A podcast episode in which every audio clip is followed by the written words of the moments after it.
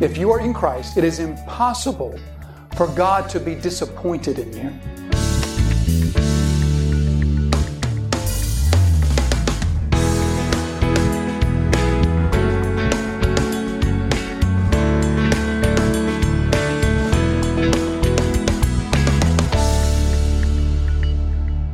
What about this glory of Jesus? Look at John 17, verse 5 and verse 24. Remember when Jesus talks about God restoring his glory? And now, Father, glorify me in your own presence with the glory that I had with you before the world existed.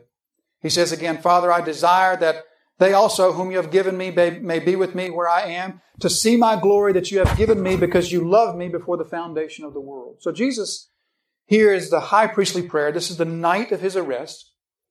And he prays twice, actually more than twice in that whole passage, saying to God, God, restore to me the glory that was mine before the foundation of the world. What glory is Jesus talking about?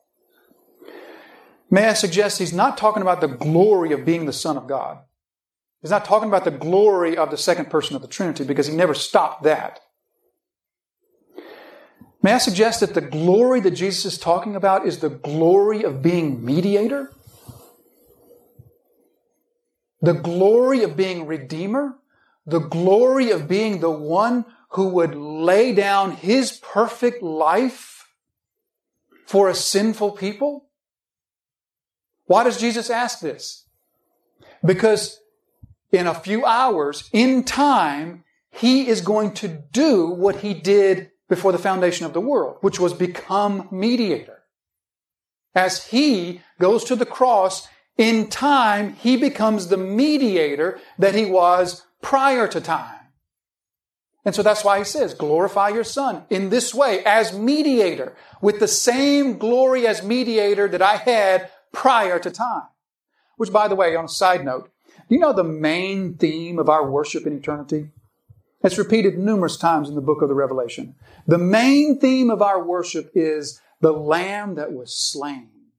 We will worship for eternity, not just the Messiah, but the Messiah who specifically was slain for us. So that's the kind of worship we give Jesus forever. If that is the worship that pleases Jesus, if, if, if he is pleased by his people worshiping him as mediator for eternity, and in eternity past, he was worshiped as mediator. And then when he's about to go to the cross, he says, Father, it's important to me that the glory of being mediator is restored to me. If it's this important to Jesus to be recognized and worshiped as mediator, then shouldn't that be the driving force behind our worship now? To worship him as mediator, as slain, as the one who gives himself for us. We are right to put that front and center of our thoughts of Jesus, of our worship of Jesus. Because Jesus was always, has always been the lamb that was slain. So why is this, why is Paul saying this to us? Does Paul just want to make us cross-eyed, trying to think about these impossible concepts to, to ponder as we are finite human beings? Is he, he just wanting to show off his revelations or his intelligence. Why is he saying all this to us? He's not saying this to us because he wants to see us spin our wheels trying to understand the ununderstandable. He's saying to this, he's saying this to us to give us a sense of absolute surety, of absolute confidence, of absolute certainty. Remember his larger point. He wants these believers in Ephesus to know, to truly know who they are in Christ. And so he wants them to see just with, with what certainty, with what surety you are in Christ. This wasn't some Johnny come lately thing that just happened last month when you were baptized.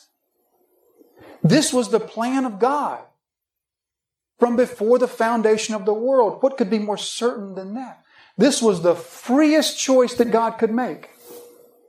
His choice was not predicated upon anything, upon any experience, upon any sort of happening or development. You know, all of our decisions, all of our choices are predicated upon some experience or some situation or some, some condition. Everything, all of your choices are conditioned by some kind of experience you've had.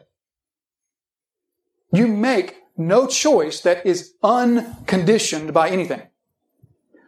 God's choice of his people was because we didn't exist.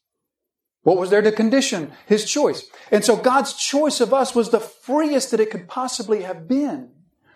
God's choice of his people wasn't based on, well, these others that I tried, they didn't quite work out. And so I know I won't make that mistake again. Or I know I'm not going to choose this kind of person again because they sure are a pain to deal with. Or uh, I don't think it's going to work out here because I tried that once. His choice of his people is utterly unconditioned. It would be like, oh, I don't know, uh, the choice of your spouse. And choose instead of choosing your spouse as you probably chose your spouse, instead, maybe you chose your spouse before meeting him or her. Maybe you chose your spouse before your parents met him or her. Maybe you chose your spouse before your spouse was born. Maybe you chose your spouse before you were born. That would be getting close to the type of choice that God made. But wait, wait. Not only did you choose your spouse before you and they were born, but you, cho- you chose your spouse knowing that your spouse would repeatedly be unfaithful. Knowing that your spouse would tell all kinds of jokes about you behind your back,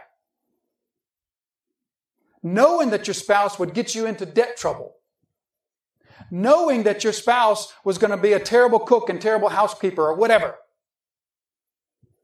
Now that's coming close to God's choice of His people.